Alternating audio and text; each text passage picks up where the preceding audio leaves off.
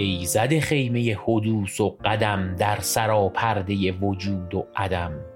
جز تو کس واقف وجود تو نیست هم تویی راز خویش را محرم.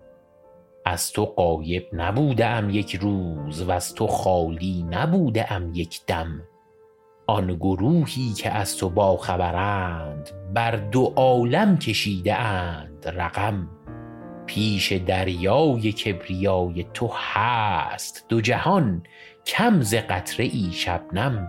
بی وجودت جهان وجود نداشت. از جمال تو شد جهان خرم.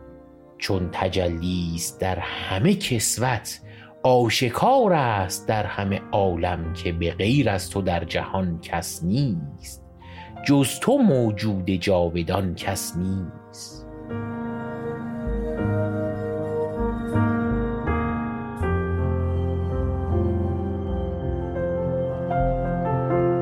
تا مرا از تو داده اند خبر از خودم نیست آگهی دیگر.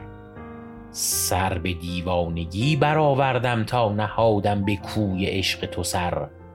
تا ز خاک در تو دور شدم غرقه گشتم میان خون جگر.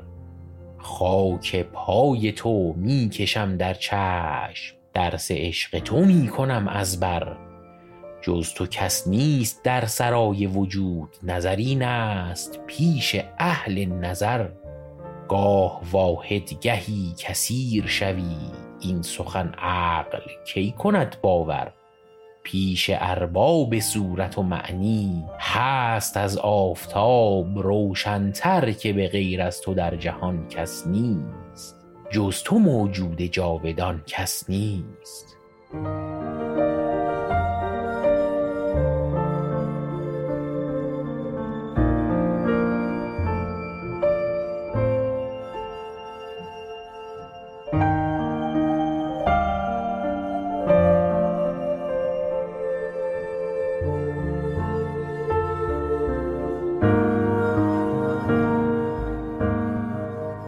چیزی که شنیدید بند اول و دوم ترجیع بندی بود که اون رو عراقی شاعر و عارف قرن هفتم هجری سروده بود. که یکی از اولین ترجیع بندهای وحدت وجودی بود که در تاریخ شعر و ادب فارسی سروده شده.